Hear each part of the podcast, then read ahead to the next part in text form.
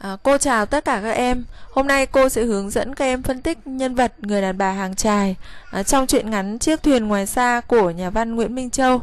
À, trước khi đi vào phân tích nhân vật này thì cô muốn à, kể lại một cái câu chuyện có liên quan đến hai trái táo như sau. À, có một người mẹ đã đưa cho con mình à, hai quả táo và sau đó thì bà nhìn thấy con cắn hai miếng vào hai quả táo thì trong lòng bà đã rất là thất vọng à, bởi vì bà nghĩ rằng à, con thật là tham lam và ích kỷ. Thế nhưng sau đó thì người con lại đưa cho mẹ một quả táo và nói rằng mẹ ăn đi à, trái này ngọt hơn. À, các em ạ trong cuộc sống có những điều chúng ta nghĩ thế nhưng lại không phải thế. Và trong tác phẩm à, đọc đọc tác phẩm chiếc thuyền ngoài xa của nhà văn Nguyễn Minh Châu thì người đọc cũng sẽ vỡ ra được rất nhiều điều về nghệ thuật và cuộc đời. Bởi trong tác phẩm, nhà văn đã xây dựng được một hình tượng người đàn bà hàng trài, à, bên ngoài thì xấu xí, à, thô kệch, có vẻ là không hiểu biết. Thế nhưng bên trong tâm hồn bà à, lại rất đáng trân trọng. Bà có một cái vẻ đẹp tâm hồn đáng để cho người đời à, trân trọng. Chúng ta sẽ đi vào phân tích nhân vật người đàn bà hàng trài thì trước tiên là cái phần mở bài. Thì cái phần mở bài ấy, trước là cái phần, đầu tiên là phần gợi dẫn. Thì cái này cô đã hướng dẫn cho các em rất nhiều trong các cái video hướng dẫn viết mở bài rồi. Cho nên chỗ này cô không nhắc lại nữa. Chúng ta xem lại các cái video đó và cùng với cái phần câu chuyện mở đầu của cô thì các em hãy viết một cái mở bài cho nó hấp dẫn. Còn nếu không thì cứ giới thiệu tác giả, tác phẩm bình thường. Và cái mà các em phải nhớ được ở trong cái phần mở bài là phải giới thiệu được cái nội dung nghị luận. Chính là một cái câu khái quát về nhân vật người đàn bà hàng trài à, trong tác phẩm chiếc thuyền ngoài xa của Nguyễn Minh Châu đấy thì nhà văn đã xây dựng được thành công hình tượng một người đàn bà hàng trài đó là nhân vật người đàn bà hàng trài đó là một người phụ nữ có ngoại hình xấu xí thô kệch có số phận khổ đau nhưng lại có tấm lòng bao dung độ lượng thương con vô bờ và cũng rất thâm trầm, thấu hiểu lẽ đời. Và sau đó chúng ta viết đoạn văn đầu tiên của phần thân bài, à, phần khái quát chung. Các em hãy nêu về tác giả Nếu như ở phần mở bài các em chưa trình bày những hiểu biết của mình về tác giả Nguyễn Minh Châu Thì chỗ này các em hãy giới thiệu về tác giả Rồi về hoàn cảnh sáng tác, xuất xứ Và có thể tóm tắt ngắn gọn cốt truyện Hoặc là nêu tình huống chuyện sau đó thì chúng ta nêu vị trí, hoàn cảnh xuất hiện. Ừ, lưu ý là cái phần trên này nhá, cô đã có video hướng dẫn những cái kiến thức khái quát cơ bản chung về tác phẩm chiếc thuyền ngoài xa rồi. Cô không nhắc lại nữa, các em xem lại à, các cái video đó. Thế về vị trí và hoàn cảnh xuất hiện thì à, về vị trí hoàn cảnh xuất hiện thì người đàn bà hàng trài đấy là nhân vật chính trong câu chuyện của người nghệ sĩ nhiếp ảnh tên Phùng à, bà xuất hiện trong cái hoàn cảnh đó là à, trong cái nhìn của Phùng khi mà anh đang say sưa với vẻ đẹp của chiếc thuyền ngoài xa trong biển sớm mở sương và từ đây thì bà gây ấn tượng với Phùng và độc giả bởi cả ngoại hình lẫn tính cách và tâm hồn. Và chúng ta bắt đầu đi vào phần quan trọng nhất của cái bài phân tích người đàn bà hàng trài. À, Phần này cô sẽ chia thành hai cái nội dung lớn là tên gọi, ngoại hình và số phận của người đàn bà hàng trai. Phần thứ hai à, sẽ là à, tính cách và vẻ đẹp tâm hồn của người đàn bà hàng trai. À, trước tiên là về tên gọi thì các em thấy rằng là nhân vật xuất hiện trong tác phẩm này không có tên. Nhà văn gọi nhân vật bằng một cách à, phiếm định là người đàn bà hàng trai, chị ta, mụ ta à, không phải nhà văn nghèo ngôn ngữ đến độ không đặt nổi một cái tên cho nhân vật mà không đặt tên cho nhân vật là có dụng ý nghệ thuật. À, cũng giống như nhân vật vợ nhặt à, trong tác phẩm vợ nhặt của kim lân thì nhà văn muốn xây dựng một cái hình tượng nhân vật có tính khái quát. Và người đàn bà hàng trài trong tác phẩm này à, cũng là hiện thân của biết bao người phụ nữ người đàn bà vùng biển khác và số phận của bà, số phận của chị là số phận của biết bao người phụ nữ trên các miền quê của Việt Nam.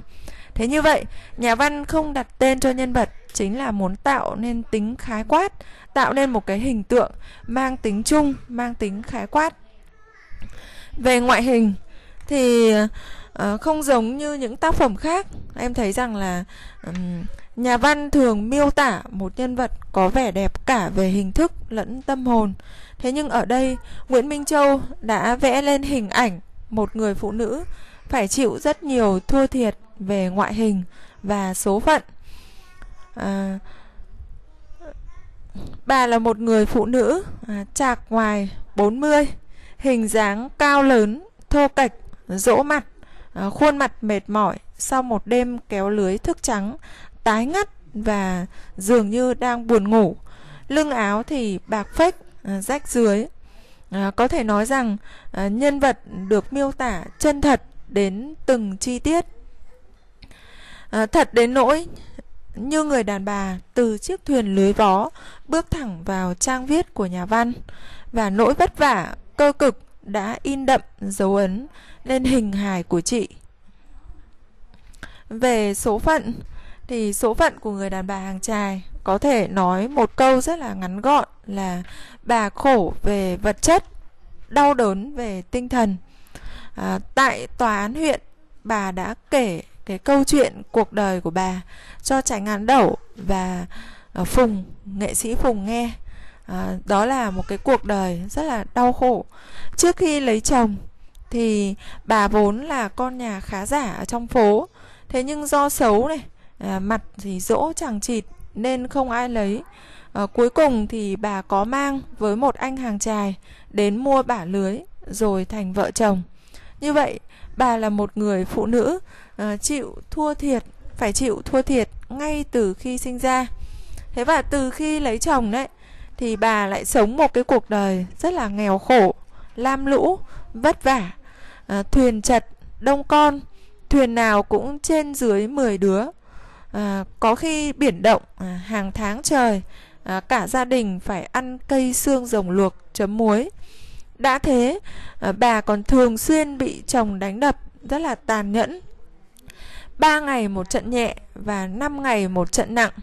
À, có thể nói người đàn bà hàng trài là hiện thân sinh động của một kiếp người bị vùi dập đọa đầy hát hủi à, bị cái ác và số phận đen đủi dồn đến chân tường. À, bà chính là đối tượng mà nhà văn à, luôn quan tâm.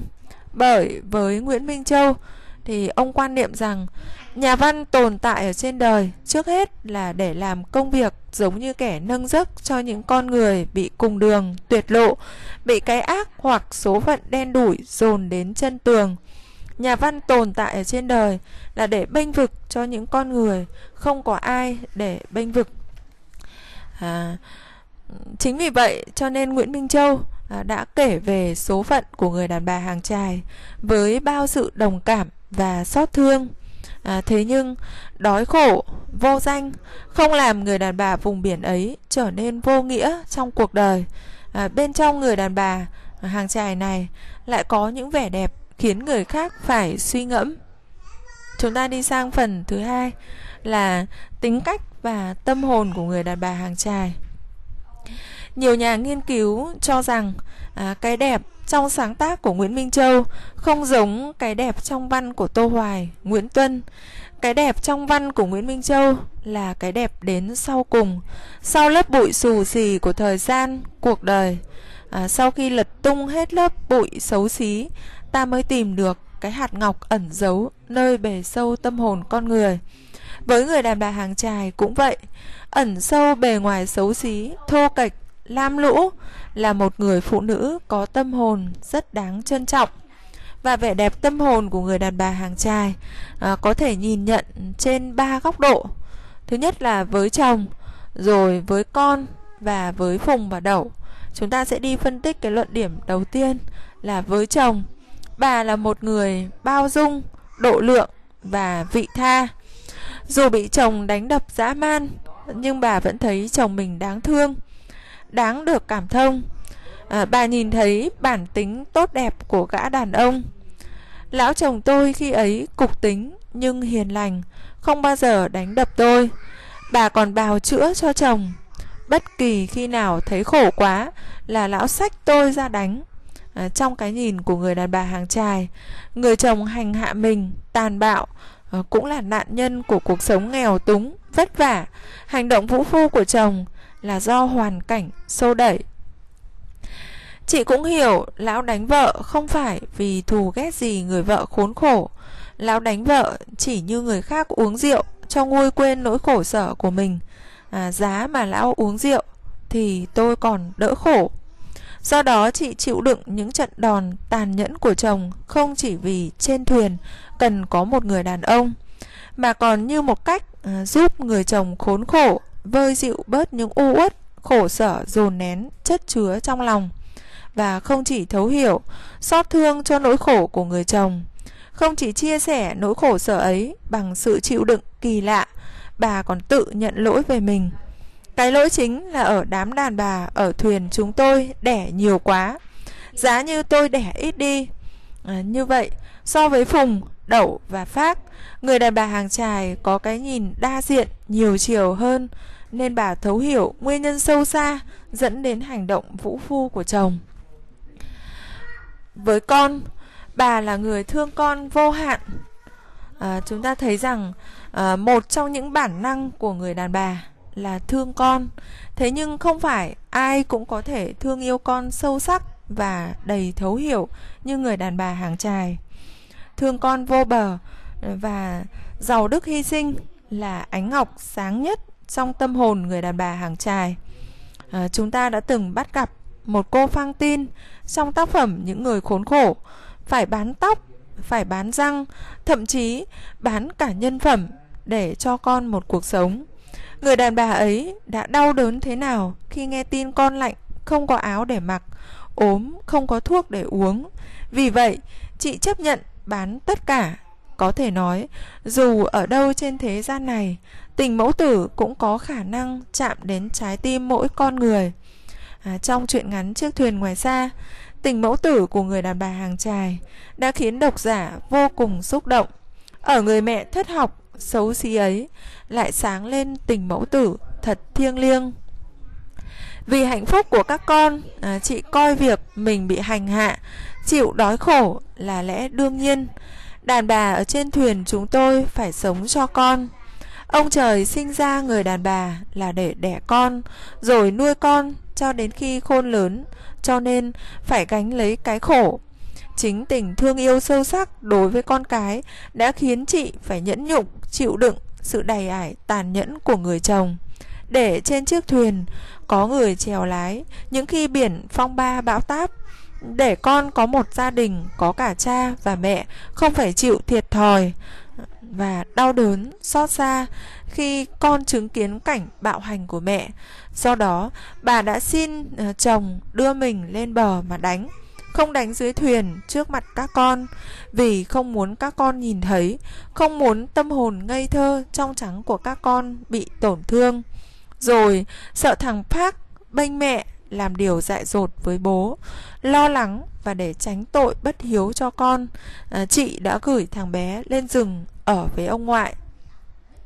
Chị đau đớn khi con chứng kiến cảnh bố hành hạ mẹ tàn bạo, à, bị chồng đánh đập tàn nhẫn chị vẫn lặng lẽ chịu đựng như một người câm.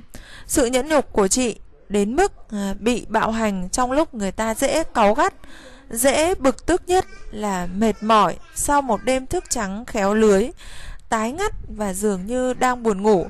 Chị vẫn để cho lão chồng vũ phu đánh mà không nói một lời, không chống trả. Thế nhưng khi thằng Phát lao đến đánh bố để cứu mẹ, chị lại không nén nổi nỗi đau đớn xấu hổ nhục nhã. À, tình mẫu tử của chị à, còn thể hiện qua niềm vui dẫu là hiếm hoi ít ỏi. À, vui nhất là lúc ngồi nhìn đàn con tôi chúng nó được ăn no. Như vậy người đàn bà hàng trài cam chịu một cách nhẫn nhục thậm chí đáng trách nhưng không mù quáng nguồn gốc của sự hy sinh, cam chịu là tình yêu thương dành cho những đứa con. Đó là một thái độ lạ lùng, một sự lựa chọn bất đắc dĩ, nhưng có suy nghĩ kỹ lưỡng à, sâu sắc của người đàn bà. Thế và trong quan hệ với phùng và đậu, người đàn bà hàng trài là người thâm trầm, sâu sắc và thấu hiểu lẽ đời, và bà cũng rất là kiên cường. Nhận ra sự nông nổi, bà nhận ra sự nông nổi Ờ, đơn giản trong suy nghĩ của phùng và đậu. Lòng các chú tốt, nhưng các chú đâu có phải người làm ăn? Thế nên các chú đâu có hiểu được cái việc của người làm ăn lam lũ, khó nhọc. Rồi, chị đã giúp phùng và đậu nhận ra tình trạng luẩn quẩn, bế tắc trong cuộc sống của ngư dân. Ở thuyền thì chật trội, bức bối, bấp bênh, nhưng lên bờ thì lại bỏ nghề, mà sự tồn tại của ngư dân phải gắn chặt với nghề rồi chị cho họ thấy sự khó khăn gấp bội của người đàn bà trong công cuộc mưu sinh bấp bênh và luôn tiềm ẩn những đe dọa trên mặt biển. Các chú không phải là đàn bà, chưa bao giờ các chú biết nỗi vất vả của một người đàn bà trên một chiếc thuyền không có đàn ông.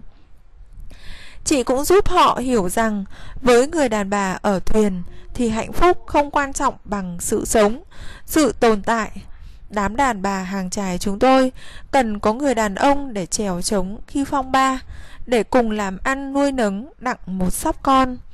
À, như vậy, qua những nét khắc họa ấn tượng à, từ ngoại hình, dáng vẻ đến cử chỉ, lời nói, hành động, thì nhân vật người đàn bà hàng trài đã trở thành biểu tượng đầy ám ảnh, giúp nhà văn Nguyễn Minh Châu thể hiện những tư tưởng nhân đạo sâu sắc cho chuyện ngắn. Đó là niềm cảm thương, nỗi lo âu cho số phận của con người bất hạnh, khốn khổ trong cuộc sống đói nghèo, tăm tối. Niềm trân trọng, tin yêu với những phẩm chất tốt đẹp trong tâm hồn, tính cách của con người. Và đấy là toàn bộ nội dung về cái ờ, phần phân tích về nhân vật người đàn bà hàng trài và sau khi phân tích xong về nhân vật người đàn bà hàng trài thì các em hãy viết một đoạn văn ờ, đánh giá chung về nghệ thuật và nội dung của tác phẩm ý nghĩa của hình tượng nhân vật. Về nghệ thuật đấy thì nhân vật người đàn bà hàng trài đã để lại ờ, cho người đọc rất nhiều những ám ảnh. Ờ, và ờ, chúng ta hãy nêu cái nội dung nghệ thuật, đặc sắc nghệ thuật của Nguyễn Minh Châu khi sáng tác cái tác phẩm này ở trong cái phần kiến thức cơ bản. Cô đã hướng dẫn cho các em các em xem lại cái video đấy và ngoài những cái ý ở cái phần kiến thức cơ bản, nếu bạn nào muốn làm tốt hơn thì chúng ta hãy thêm một số những cái đặc sắc. Nghệ thuật Nguyễn Minh Châu đã xây dựng hình tượng người đàn bà hàng trài đó là Nguyễn Minh Châu đã đặt nhân vật vào trong những tình huống giàu kịch tính để nhân vật bộc lộ tính cách à, tâm trạng. Và ông cũng sử dụng hiệu quả cái thủ pháp đối lập giữa ngoại hình và nội tâm, giữa số phận ừ, bất hạnh và tâm hồn.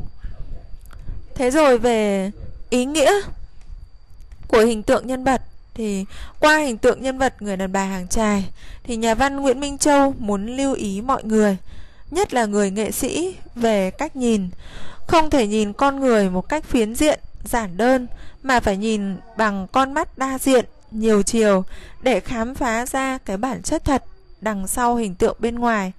Và cũng từ nhân vật này, người đọc hiểu thêm về khao khát của Nguyễn Minh Châu luôn tiếm kìm luôn kiếm tìm và khẳng định chất ngọc ẩn giấu nơi bề sâu tâm hồn con người.